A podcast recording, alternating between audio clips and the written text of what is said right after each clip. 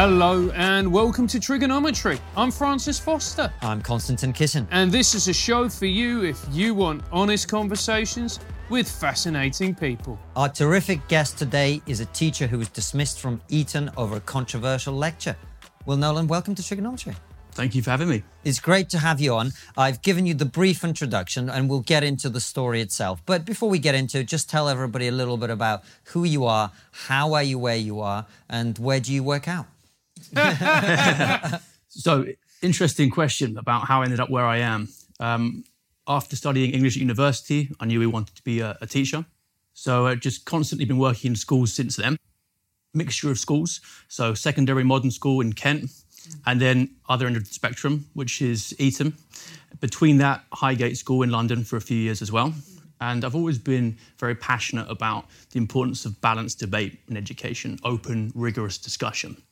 And it's because of that that when I was asked to not only allow the cancellation of a lecture intended for a hot button controversial issues debating course at Eton to be cancelled at Eton, but also to remove it from my private YouTube channel, that um, I am where I am now. I asked questions about why this debate couldn't be had. Uh, if not at Eton, why not allow people to explore the issues online in their free time? Especially because I'd agreed with Eton to put a disclaimer on the channel when I set it up, saying it was nothing to do with Eton's personal views. So I was a bit puzzled why students weren't allowed to practice the importance of independent critical thought, at least in their own time, if it wasn't allowed at the college itself. Yeah. We'll get into the story itself, but we have a, a large international audience as well.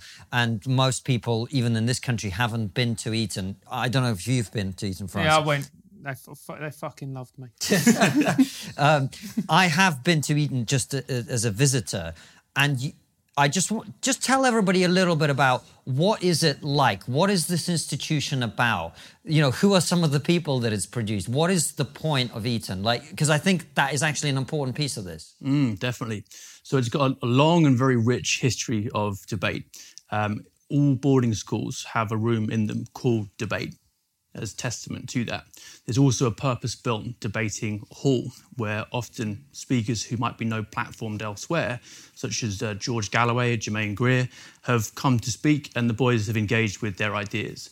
Students also run their own societies, independent from normal lessons, and they might invite external speakers, uh, could be sometimes politicians or CEOs or prominent authors, to come and stimulate the kind of argument that the school is famous for. So when there was a sense that the range of ideas was being narrowed, um, that made me feel that something very important at Eton and precious to it was uh, at risk. And so you say it was uh, something important and precious, and I agree with you. What were these th- issues that were controversial that you were talking about? Well, the course is the college's flagship debating course called Perspectives, and it is for boys in lower sixth, so about 16, 17 year olds. And the theme for this term was identity. So the ideas that might be to do with um, sex, for example, or, or race or class, all the kind of issues that come under the umbrella of identity politics, you could argue. And obviously, these are all controversial topics in the media and culture at large, so it's important for boys to be engaging with them. And over the last few years, what I'd noticed is that some of these were being treated in a way that, in my opinion, was partisan.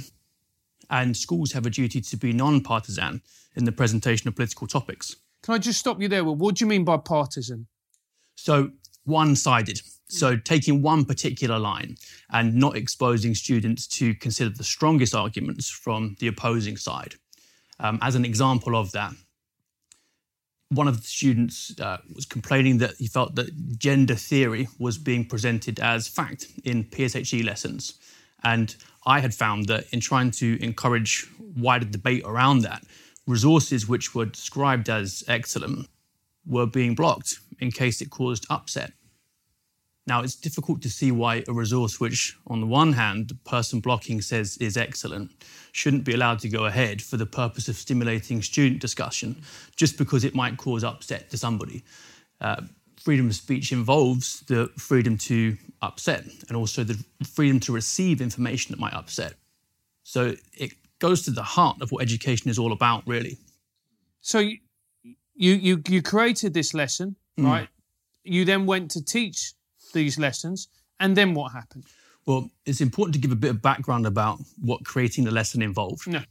So, I asked uh, a few people senior to me, would this be a good idea for a topic to talk about uh, the concept of toxic masculinity and patriarchy in a way that isn't often touched on? And they said, that would be interesting, good to stimulate debate. So then I did some reading, made sure everything in the lecture was referenced fully because I wanted to keep it to a high standard, which is what the Eton boys expect, and honouring the academic prestige and scholarship of the institution. So there are over, over 40 academic references in the lecture, um, places like Oxford, Cambridge, Harvard, Yale. So I wanted to give the boys a, a fairly heavyweight reading list to go and pursue in their own time. The expectation was that they would uh, disagree with the lecture.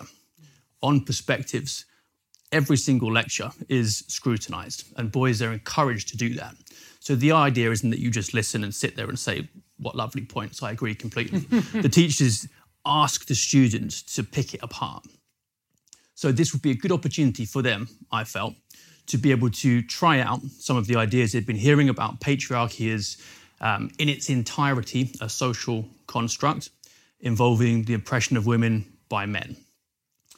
But after I produced the video, the request came through to upload it onto the college's internal intranet system, which is what is normally done when you distribute resources. Um, so I agreed to do that. It was sent around to the teachers on the Perspectives course. And before it was ever shown to students, the complaint came in saying that, uh, according to the complainant, merely to allow students to critically discuss this amongst themselves would place that member of staff in a hostile environment. Now, to me, that was something very different from saying, for example, that particular teacher didn't want to uh, have a discussion with me or a debate with me on stage about it. I had asked for that. Would anybody like to present alongside with me or give a, a live counterbalance as I'm making points? Nobody wanted to do that. Um, that was disappointing. But what was more disappointing was that the boys themselves weren't allowed to think for themselves about the material. And what what was it that you were presenting as this challenging course? I I understand you weren't saying this is the truth. They're supposed to push back against it and work out what they think for themselves. But what was the con- were you saying? You know what, patriarchy is great, and we need to bring back more of it. Is that what it was? Well, actually, it was a, a presentation of the, the standard view from evolutionary anthropology, which is that patriarchy is at least partly rooted in biology. Mm. That's why we see it in other mammalian species, not just human beings. So it's difficult to see how it's purely a social construct unless we've also somehow so- socially constructed it in other species as well, which seems doubtful to me. But this wasn't a particularly radical position. It's what is the canonical position in a whole body of mainstream science. It's just one that boys don't often hear because you get the view of the social scientists instead, which is purely social constructivism. So you uploaded it. The complaint came through. Yep. What happened next? So lecture gets cancelled, and uh, I let the school know that it was already before the complaint had come in on my personal YouTube channel as well, with the agreed disclaimer. Now, why did I even have a YouTube channel? Why did I put that particular lecture online?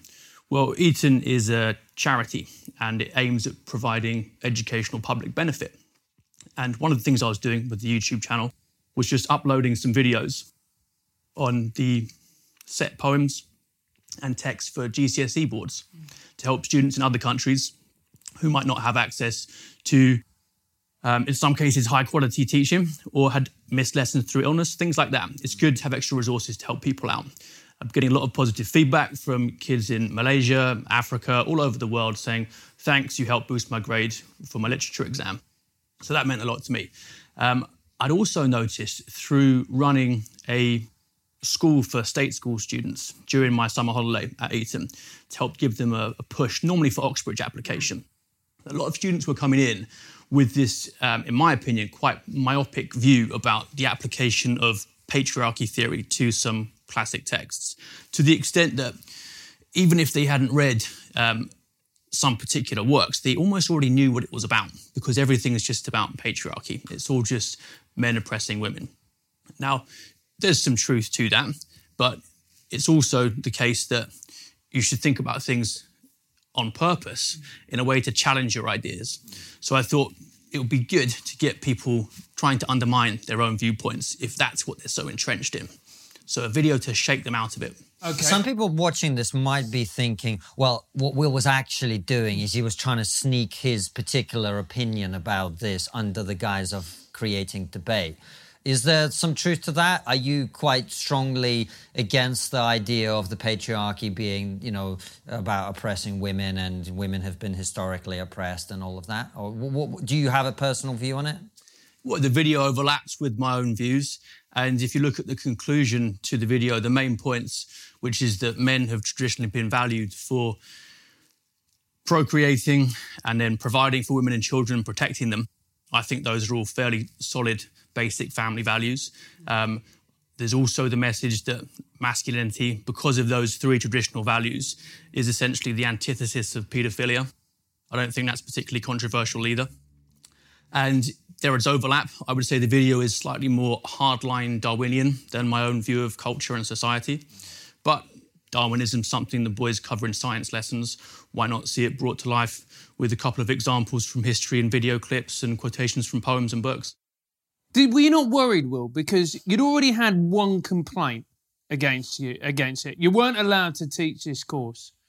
Were you not slightly worried about uploading it to a YouTube channel to the public, which could be construed, let's be fair, as a two fingers up to your employers? Well, it was already on YouTube before I even received the complaint. And once I heard that the lecture was cancelled at Eton, um, I thought, I'd better leave this thing up unless I'm given a really good reason to take it down because there's going to be an investigation into this and I'd like people to see what I'm being investigated for. And I'm thankful I did leave it up because if you heard that someone had been sacked for a video and then you're wondering what might have been in that, could lead to some questions. But most people can go away and watch it and think, all right, there are some punchy points, but nothing that extremely intelligent sixth formers wouldn't be expected to engage with sensibly. So you did it, and then what happened? Well, in the end, after saying, if you tell me what's wrong with the video, I'm happy to edit out particular bits. I think it should go ahead. I think it honours our tradition of debate. Um, and getting no response about any particular bits that were problematic. It was just the entire thing had to come down. I was given the ultimatum of uh, take it down, um, and then you'll be investigated without being suspended. Or if you leave it up, uh, you'll be suspended and investigated. Um, so I felt that given that the investigation was happening, I was going to leave it up because I didn't feel there's anything wrong with the video. And uh, then suspended from the college while the investigation was ongoing. And then after a long process of appeal, during which there was a, a large open letter set up by the students, signed by nearly 3,000 people, saying that we feel this debate should have gone ahead, uh, I was dismissed. What I find strange is that if the ideas you were presenting were controversial, but they're part of this debating thing that mm. you do at the school, I find it very odd that they just wouldn't find someone who would present a counter narrative. Do you have any sense of why the school felt? Did you have like other complaints about you in the past where people, you know, upset with you over something else? No, so this is one of the things that I find chilling about it is that my disciplinary record up until now has been perfect and it's held in quite high regard as a teacher by parents and students and by colleagues as well. So something about this particular video really hit a nerve. And my thought is that perhaps it is a traditional defense of masculinity at an all boys school. And I think an all boys environment increasingly nowadays is quite uh, sensitive and nervous about that, almost embarrassed to be an all boys institution. Mm. But there's a funny irony about that because why are you one then? Uh, if everybody working there wants to push this viewpoint that there's something terrible about masculinity, why are you running an institution which discriminate, discriminates against girls at the point of entry? I mean, it's you know, it's a very very interesting point that you made. So, the thing that I find really, really worrying about this is that what it is saying is that some viewpoints are just not acceptable. It's not even that we can't even, you know, support them. We can't even say them. What do you think that has for education? What are the impacts of this? Well, for one thing, it is not in the spirit of the actual government legislation. The Equality Act, which was initially what the college claimed that I'd breached, specifically excludes curriculum content. So this means that teachers are free, in theory, to discuss with classes any ideas, uh, no matter how controversial. But the argument was that although this might apply to students, so students are exempt if they make a complaint that they think that being asked to explore particular material uh, constitutes harassment or discrimination. Members of staff aren't exempt. Now, if you think what kind of precedent that sets, uh, you can reduce it to absurdity. So let's say that a particular teacher feels like being asked to allow students to discuss Othello or to kill a mockingbird creates a hostile environment. Well, that's harassment then, and that text has to go. And once you start down that route of one person being offended by being asked to allow students to study curriculum material, it's difficult to see where you end. And you were talking before that you felt the job was disappearing before your very eyes. I don't mean to misquote you. I think that's what you said. Yeah that's part that what you've just said is part of it. What else do you mean by that?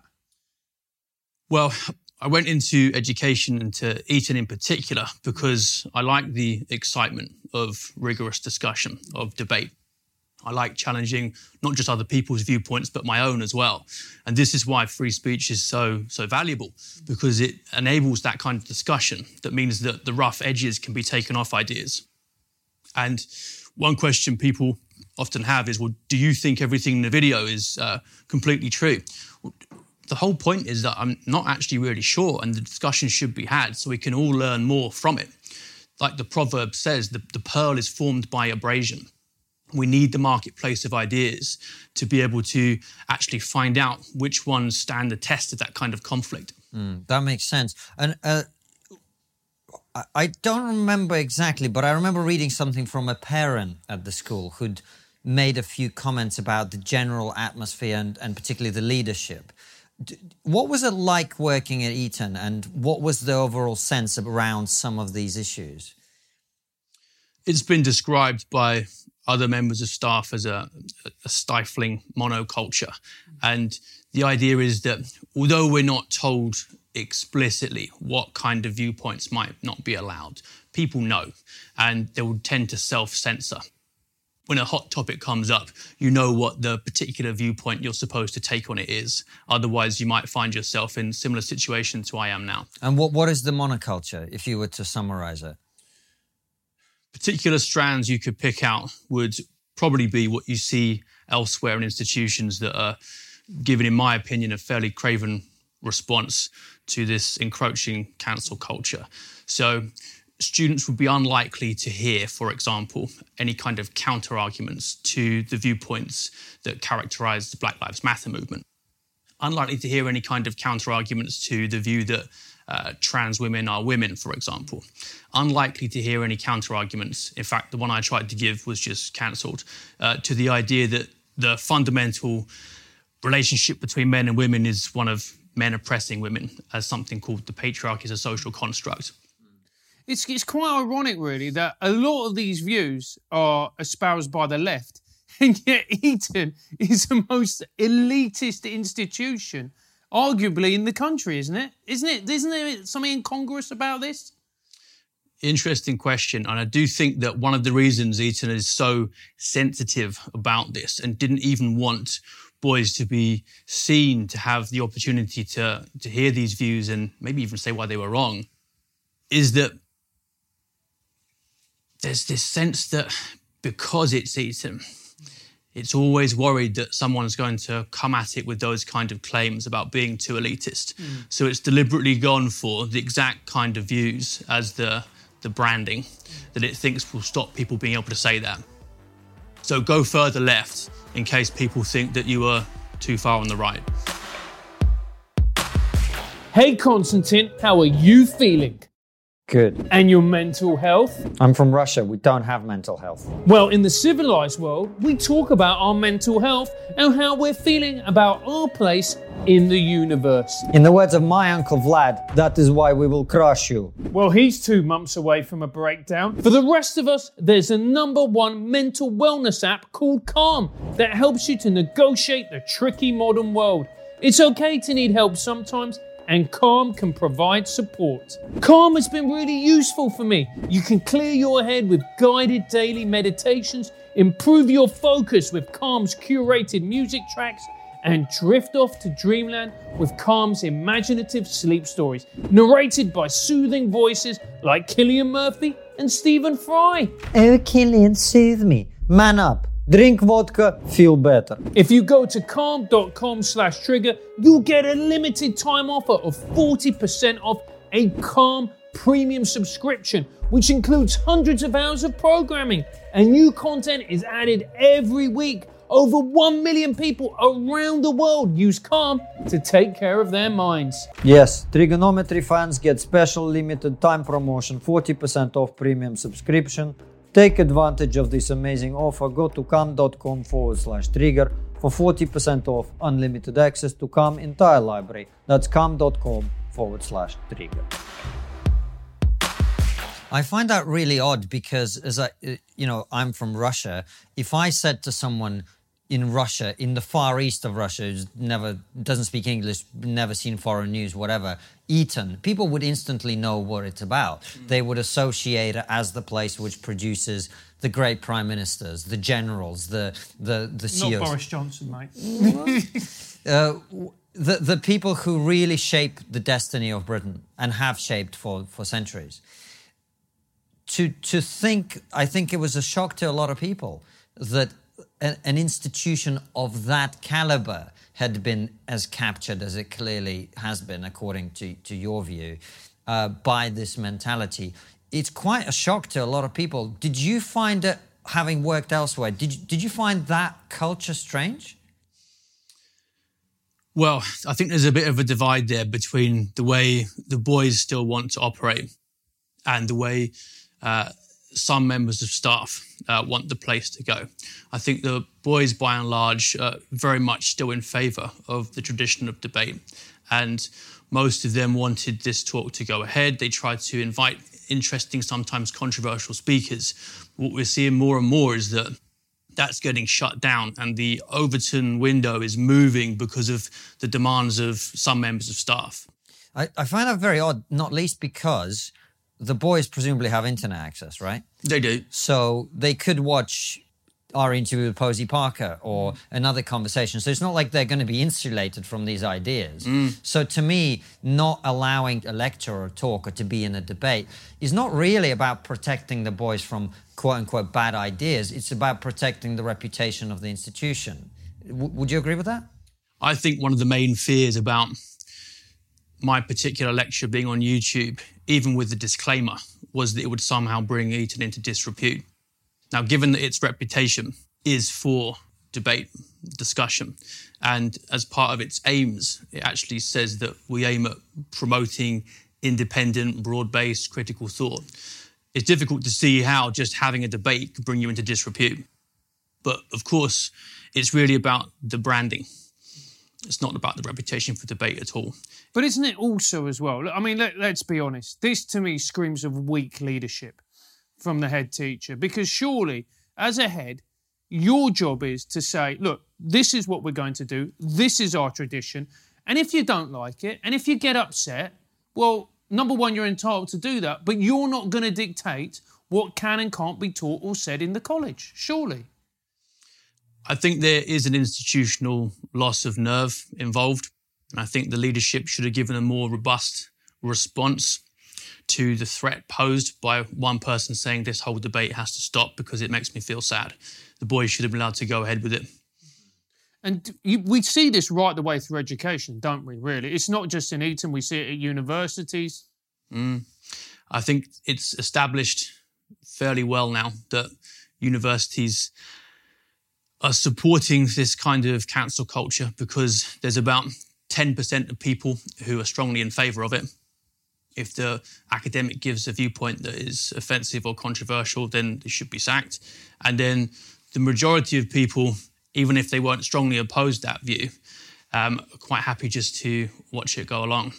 And you get the same people, especially these elite schools like Eton, coming out of that university environment and perpetuating the same kind of culture in the schools. So it's that trickle down effect, just as the ideas tend to start in universities and then they slowly percolate in secondary schools. I think we're seeing the same kind of institutional shift as well. Mm. And I'm curious why you felt strongly enough because I imagine that I don't know, but I imagine for a teacher working at Eton is the pinnacle of your career. I would have thought, right? So you've you've given up quite a bit to make this stand. Why did you do that? Well, it comes back to the comment that I made earlier about feeling that I didn't really have a lot to lose uh, because the job had already changed so fundamentally from what it was when I applied for it. And what was important to me about it was really wrapped up in this whole dispute. So, if we're not going to do the exciting critical discussion on the full range of topics, even if some of it is offensive to some people, then that sucks a lot of the fun out of what I feel is valuable about the job. And to be honest, I think it also goes to the heart of what has traditionally been the essence of a Western liberal education. All the way back to Socrates, with the starting point that, well, not really sure I know that much actually, and we should be very careful and critical in how we engage with each other. So to say that one particular argument expressed in a lecture is just not worth hearing whatsoever, as if you know for sure that there's no truth in it, is a real challenge to that. And it was best expressed by John Stuart Mill in On Liberty, saying that it's very rare in the course of human affairs that one side is completely right and the other is completely wrong. And that's why it's so essential that we have that give and take.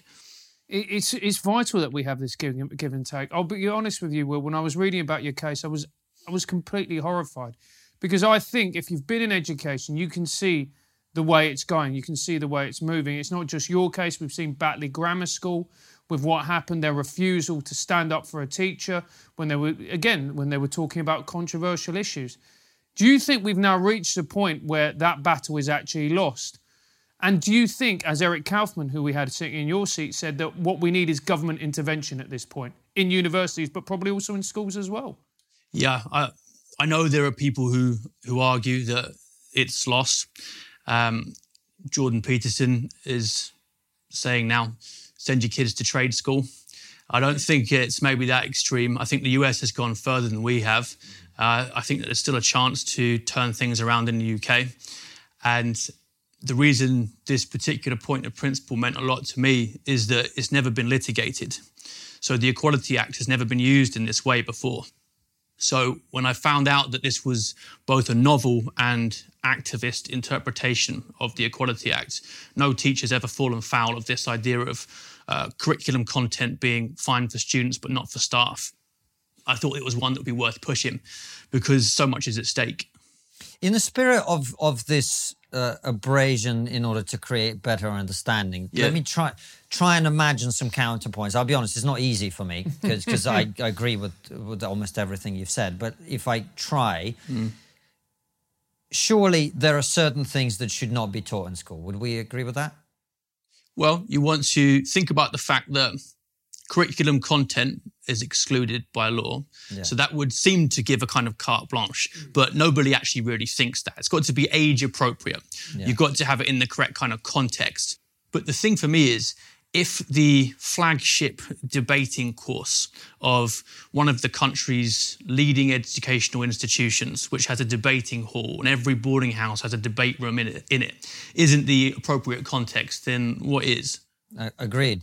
Um, and I mean, I'll, I'll, give you another one. I'm really struggling here. Man. So Help me out. I would What's say a that. counter so you, you sometimes get people who say, "Look, I'm all for free speech, but it's different in schools." teachers are in a position of authority yeah. and you have to be very careful about what ideas you are being seen to give the nod of approval to. Yeah. What would your response be to that? I can think of one. Well, I mean, in this case, it's a debate, right? And you're encouraging the kids to push back and to work out what, what the truth is for themselves. So you're not presenting them with this as fact. You're saying when you go out into the big bad world, and by the way, it's going to be a year from now or two years from now, right? You're going to be confronted by these ideas, and it's helpful to you to have actually thought about them before and considered them and rejected elements of them so that you know what you bloody think. Yeah, knowing what you think through engaging with the other side is certainly a very strong justification for being challenged. I think it also, if you really dig down to what that objection is driving at, is okay, so there are some dangerous ideas, are there? Um, which are the viewpoints that we must be very careful that teachers aren't being seen to personally uphold? And once you ask that kind of question and get those ideas explicitly laid out, then I think what you'll find is it starts to move towards very much the, the woke direction. Those are the official viewpoints that institutions are willing to give the seal of approval to. And teachers who uh, question them or want boys to at least consider arguments for and against uh, are seen as undermining the institutional project. Well, I wonder, you know, I'm a big fan of history. How do you teach the history of World War II without educating boys about the motivating factors behind Nazism, for example, right? Mm. And in order to, to teach them that, they have to understand, right? Now, by teaching them about Adolf Hitler, you're not approving of him, right? Mm. But if you if you were to present a, a lecture on how the Nazis came to the viewpoints that they did, I suppose in this case it could be seen by somebody as hostile environment because you know as my great grandparents died in the holocaust well i could claim it's a hostile environment for me. So I, I, this is a slippery slope that i think goes to hell very very quickly. Exactly. Taking that example you could have a, a history teacher who by being asked to allow students to study mein kampf and critically evaluate its arguments says hostile environment for me. I refuse to teach this book and the students won't be studying it either so that's why the fact that it's a, a teacher saying it's offensive to that particular teacher to let students weigh up the pros and cons of the arguments is really what the heart of this is. It's not students saying, well, we think it's offensive. The government advice is clear there. It doesn't matter if you think it's offensive. But it's this claim that that only applies to students, not staff. So then whose personal sense of offence gets to determine what curriculum content is? Because I'd be willing to bet a lot of money on the fact that if I took offense to a forceful presentation of patriarchy as merely a social construct, as uh, offensive to, to me as a man, I don't think that would achieve very much. I'd love to see that, how that worked out. Straight white male teacher from me. but this is the asymmetry, right? Because yeah, of course. I, am I'm, I'm not trying to shut down anybody's views. Yeah. Mm. I think they should all be heard, and the yeah. more the better, yeah. because it gives people more arguments to get their teeth into. Yeah. And why is there that asymmetry? It seems to be a kind of uh, I think it's ultimately a kind of lack of belief in, in reason and debate itself. It's also lack of belief in your own argument, I feel. They feel that their arguments are weak, and the only way to get them to be embedded in all these institutions is that no one ever gets to challenge them. I think that's a lot of it. I honestly do. I think that is certainly an important factor, but remember that one of the uh, main tenets of postmodernism is actually that uh, truth itself yeah. is a kind of social construct. Mm. Now, you can explode that fairly quickly by saying, well, so is it true there's no truth? and then it starts to fall apart. Yeah. Um, so it's necessarily false. But if you honestly don't believe there is such a thing as truth, then why have the debate? Hmm. Yeah. If it's all just about power, then just stop the narrative you don't like being heard and reduce its power. So I think there's that element to it as well. Isn't it also part of it as well? Is that even I don't know how, how old you are, Will. 35. You're 35, right? So, but if you remember when we grew up, our generation, right? I'm playing age 35 you're to 28. A bit, you're a Shut bit up. older, mate. The, I'm nearly 40. It's I'm fine with it. He's, anyway, he's very fine with it. I'm very fine with it. But there was a rough and tumble aspect to our childhood that I think being a teacher is going to make me sound old has been lost from our society. We want to wrap kids up in cotton wool, we want to protect them. And that may be they want to protect them from physical harm, but we also want to protect them from psychological harm. Do you think that's part of it as well? Well, I don't think anybody, at least at the outset, was trying to protect kids from any kind of psychological harm. Hmm. It was an adult saying, I can't possibly cope with allowing kids to discuss this.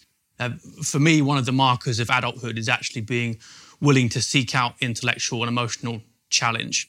And I think people retard their own development if they don't deliberately seek that out because you just stay in your comfort zone continually. Um, that's seen as a bad thing in many walks of life. And I think in intellectual life, it should be the same. You should be taking sides against yourself in order to find out fully what you really think.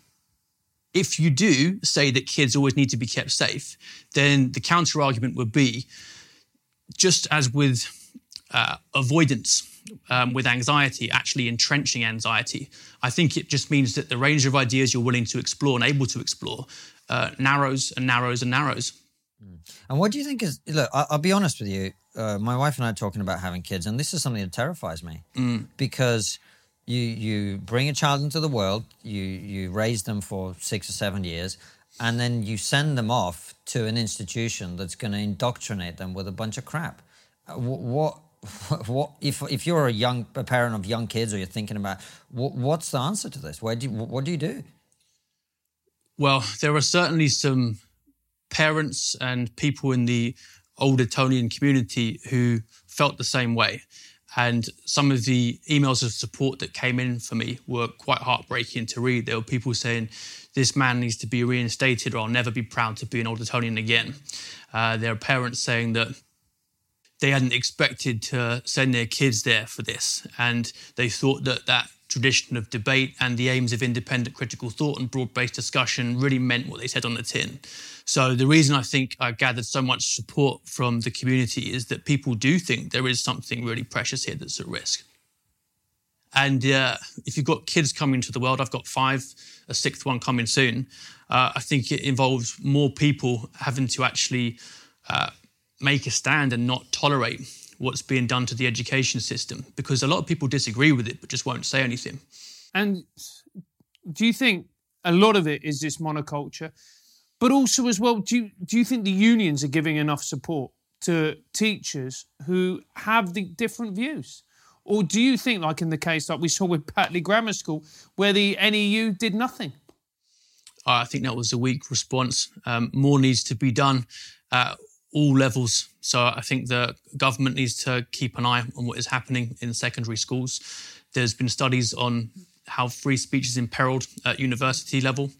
And in theory, at least, sixth form education colleges are supposed to be having particular regard for the importance of freedom of speech.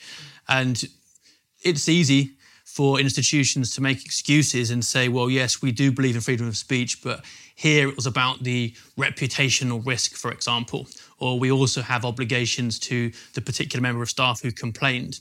But I think ultimately that is just having a confused hierarchy because freedom of speech needs to come first. Yeah, and it seems that it's rapidly evaporating from our schools. Do you think it's worse in the private sector because they want to be seen to be woke, because they want to be seen to be more moral, because the fact is, you know, this it's a fee paying environment? Do you think the state sector is as bad? Uh, from what I've heard, I don't think the state sector is quite as bad.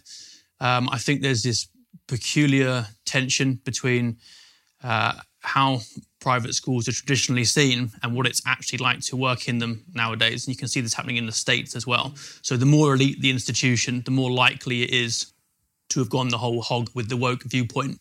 Um, partly that's about concern that people will criticize them if they don't. Um, partly, as the uh, the medieval theologians used to say, the, the corruption of the best becomes the worst. So the more complex, I think, the more elite the institution, the, the worse it is when it goes wrong. And what do you think the impact of this will be over time, where essentially uh, the people who go to the best schools, particularly, but everybody really, is being indoctrinated with this particular mindset over time? Uh, what does that lead to, in your opinion? Well, the the boy's letter in support of me said that it erases much of what has traditionally constituted a liberal education. Uh, I think the line they used was uh, young men and their ideas are formed through conflict. So we want people to be robust intellectually and emotionally when they leave these institutions and go on to be, in the case of Eton, certainly, uh, leading figures in all kinds of areas of public life and business. Um, if anyone thinks that they're somehow going to have an easy ride where people tiptoe around their feelings when they leave Eton, I think they're going to be very uh, severely disappointed. It does feel, and look, maybe it's just me, maybe it's, you know, I've got my conspiracy hat on. Do you sometimes feel like it's starting to feel like an attack on masculinity almost? Well, if you if you watch the video and ask yourself what kind of viewpoints here are really problematic, is it the idea that some of the traits that are now called toxically masculine? I think, according to the American, Psychological Association, it's uh, stoicism, dominance, aggression, competitiveness. And what I did just to encourage looking at those from a new angle in the video was say that, well, actually, men have been valued for these things traditionally in many societies and cultures across history. You don't get many cultures which uh, value men who are cowards, for example. Now, why is that? A lot of this stems from war and the necessity of self defense and the protector role. And that is rooted in uh, biological essentialism. So, the differences between men and women, which I think people are uncomfortable talking about now because they're seen as social constructs, maybe they do have real consequences for how societies are organized. Um, we talk a lot about patriarchy as a social construct, but anthropologists haven't discovered a single genuine matriarchy. Now, why is that? That's a topic for people to discuss. But to say that the view of masculinity as being partly rooted in the protector role and providing for women and children as being beyond the pale for discussion, I think that's quite bizarre. Do you think we're struggling as a, as as a culture and a society to adjust to the fact that our roles have changed? Technology, the pill, the creation of all sorts of domestic appliances, other technological changes now mean that basically men in that conception are less necessary let's say. There's less of a need for men to protect. There's women can earn their own living in the world you know. They're not forced to be stuck at home looking after children because we have the ability now to sort of outsource that mostly to technology and stuff like that and we are as a society feeling our way through these changes and that is where a lot of the the tension comes from do you, do you see what i'm saying yeah. So I think that would have been one of the topics that would have been great to discuss after the video. so thanks for bringing it up. Um, very interesting. The thing that really addresses, I feel, is that our biology hasn't really changed much, um, certainly not in a fundamental way, since that of our Stone Age ancestors. So, yeah, it seems easy to say, well, men don't need to be protective anymore. But the physical differences between men and women are still there. And uh, good luck to any guy who hides behind his girlfriend if the two of them get mugged walking down the street. I think the expectation of what the traditional roles are still persists. Mate, if we were getting mugged, I'd hide behind you. I'd promise you that. he just looked at me and went, Yes, that, that is exactly how it should be. But I, I guess what I'm getting at is this whole conversation, I feel, is become so toxic because as you said, there's so many like, don't go there, don't look there, don't touch that, don't open that box, don't. And why can't we have this conversation in, in a in a robust way, but also in a sensitive way? We can also have it that way too. Like, let's look at how society has changed. Yes, men are less we, we need to be less physically defensive now and women can earn their own way. Like what's the way we manage that as a society? What are, do do we you know if you if you are of the other point of view and you think well maybe men should have more maternity leave so that they can look after kids if that's what you believe right? Like let's have that conversation. Why why do we have to shut down? Why do we have to cut things off? Why can't we just have the talk well what if it's about ultimately prioritizing emotional safety over any form of intellectual challenge. What if that's the thing that we really need to think about? Is it worth anyone ever getting upset at the risk of getting a complaint and possible legal action being launched? Or should we go ahead because we prioritize intellectual discussion and rational argument? Mm. Do you not find it ironic, though, Will, that it, this society is the safest society there's ever been, and yet all we seem to talk about is keeping people safe? There's a certain irony there, isn't there? Mm. yeah, this is a case that's full of ironies. So, one of the views in the video is that men have traditionally been valued for protecting women and children. Mm. And uh, that view that women needed protecting was apparently extremely offensive. And yet, the headmaster stepped in to protect the complainant from having to face the dangerous video. So, there's protection running right the way through this. So, arguably, it proves the video's point. And there's also another element to this, and you get this a lot with comedy, where uh, this person who complained presumably wasn't required to attend the lecture, were they? Well, it would have been due to COVID, uh, supervising boys in a room while they watch the lecture, Right. and then supervising boys critically discuss it amongst themselves. So chairing a discussion, I see. but no one's being kind of called out and targeted. So could this person have asked not to be the person who led this, chaired this discussion? Could they have been replaced by someone else?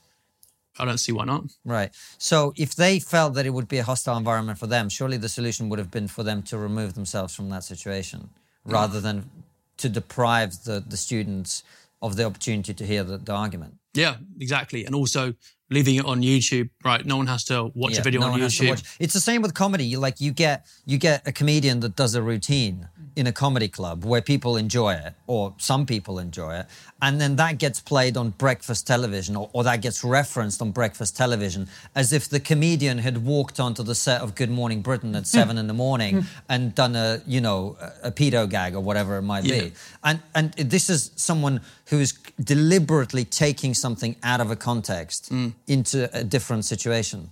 Well, I think it can be uh, easy to interpret it as being merely about taking offense. Sometimes taking offense can be a form of aggression. And I think what it's really about is not wanting anybody to hear the viewpoints at all Yeah. in case they might believe them because they're not ones that that particular person wants aired.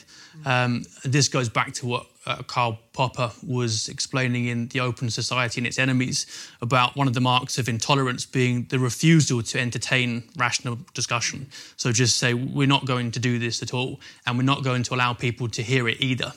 And at that point, you start to wonder how different woke tears are from brown shirts, boot stomping. I mean, it's, It's a good point. it's a good point. Listen, man, I want to like. I've increasingly tried to engage in counter arguments on our show. I'm really struggling here. I really am. It just, it just seems like such an obvious thing that young men or boys should be taught to think and to engage with different arguments, as young girls should be. Young people of all of all. Fucking hell. Anyway, uh, young people should be engaging with different arguments. It's really as simple as that. And I just find this whole story mind boggling. I think the vast majority of the public do. You know, I don't think this point of view is widely shared in society, and yet it's the dominant one. It's the dominant one in our culture. How did that happen? Well, so we know that it's well established that universities in particular are very much dominated by this particular view of culture. And very few academics are willing to oppose it. I don't think academics and teachers, as a as a group, generally are famous for their for their courage and their willingness to make stands on things. Um, but even if it is the case that it's dominated by this viewpoint, well, how did that happen?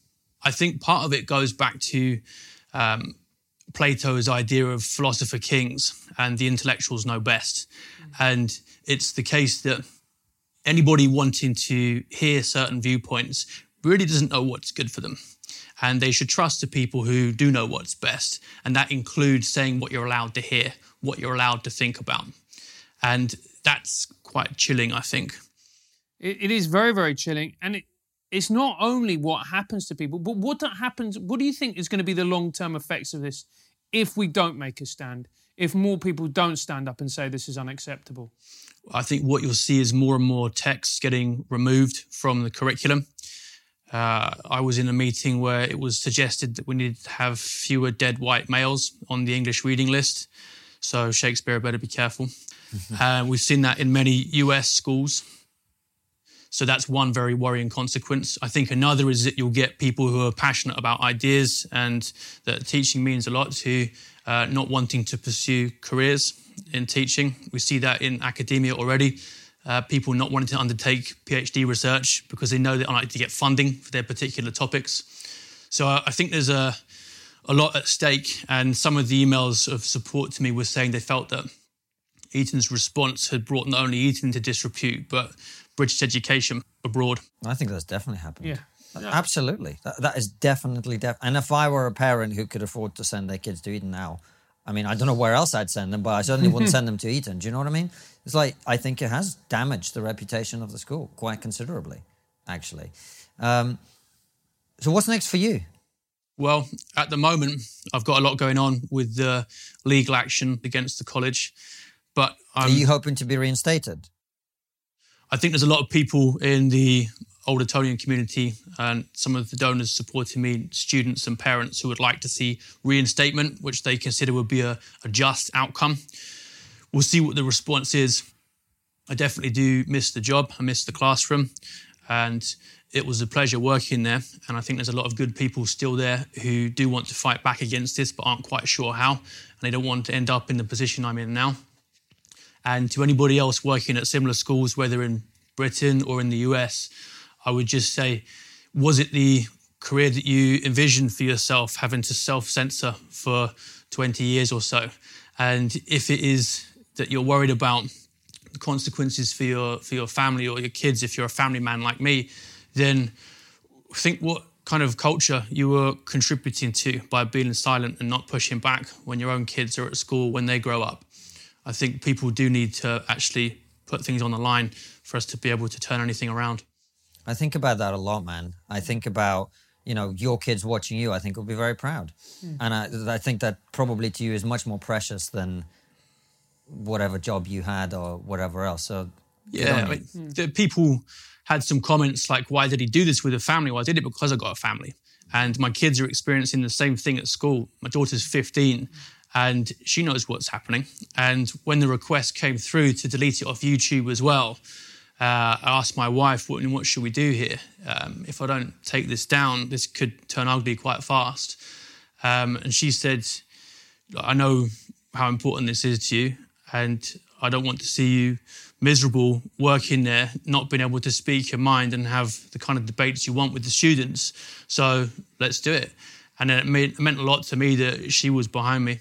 Was there at any point where you regretted it, where you think, "Ah, I can't, I didn't, I, I, wish I could row back now? No, I don't think so. It's so much support from people. And also, it's about something so important. I, I can't imagine myself still working there, creating resources that get blocked in case someone gets upset. And the thing that really did it for me was that some of the material coming out about Black Lives Matter um, in the wake of George Floyd's death was so one sided. And I wanted to share a video by Thomas Sowell talking about the history of Black American slavery. economist for That's people who are not yeah, familiar. yeah. Yeah. talking about the history of slavery and the fact that it's a universal human institution. And what's unique about the British Empire is it ended it. And uh, that was blocked. So That's a surprise. I guess uh, T- Thomas Sowell wasn't the right kind of black voice. Yes. yeah. Well, And we've a- had plenty of them on the show. There's a whole wall of pictures behind you. Yeah, that's it. Resources from Candace Owens blocked as well. Yeah. So to have uh, these usually male, upper class, white academics blocking voices like Candace Owens is that's not right. and Thomas Sowell particularly. Listen, man, thanks so much for coming on and talking to us. We appreciate it. Uh, good on you. I, I've tried my best to come up with counter arguments. I feel like I failed. Uh, that's because I really struggled to see the other side in this conversation. I think. I've really enjoyed this interview, watching him fail, by the way. Yeah, yeah. Great. The big counter argument that they give is that teachers just aren't allowed to give videos like that one, lectures like that one. So I've been referred to the Teaching Regulation Agency, potentially banning me from the classroom for life. And uh, we'll see what their response is. I think that will send a very strong signal either way to other teachers about the direction of travel for secondary schools. But to all the teachers who have emailed me messages of support, all the parents, all the students, uh, you're welcome.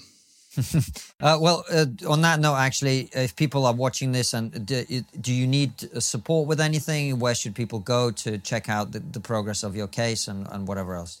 Uh, yeah, that's uh, kind of you to mention that. So on the description of the YouTube video, there's a link to DonorBox, which is my crowdfunding to support the legal cases. But other than that, I would tell people just to keep pushing for exciting, interesting debates because I think that this stranglehold will just keep tightening unless people set the line somewhere. Agreed. Agreed. Will, thank you so much for coming on the show. Uh, we always end uh, our interviews with one question, which is always what's the one thing we're not talking about, but we really should be? I think the crisis of masculinity, especially in all boys schools, needs to be addressed urgently. I think these institutions, many of them, are embarrassed to exist and they need to think hard about why that is. If you don't really believe in all boys education, then I think it's hypocritical to be providing it. And people need to put boys in touch with the past and the traditions about what it means to be a man rather than rubbishing them and leaving them with some of the main pillars of their identity, as one of the Eton boys put it, just crushed to dust. Well, thank you so much for coming on. Guys, we hope you've enjoyed this wonderful episode. If you want to check out our episodes or our live streams, they always go out at 7 p.m. UK time. Take care and see you soon.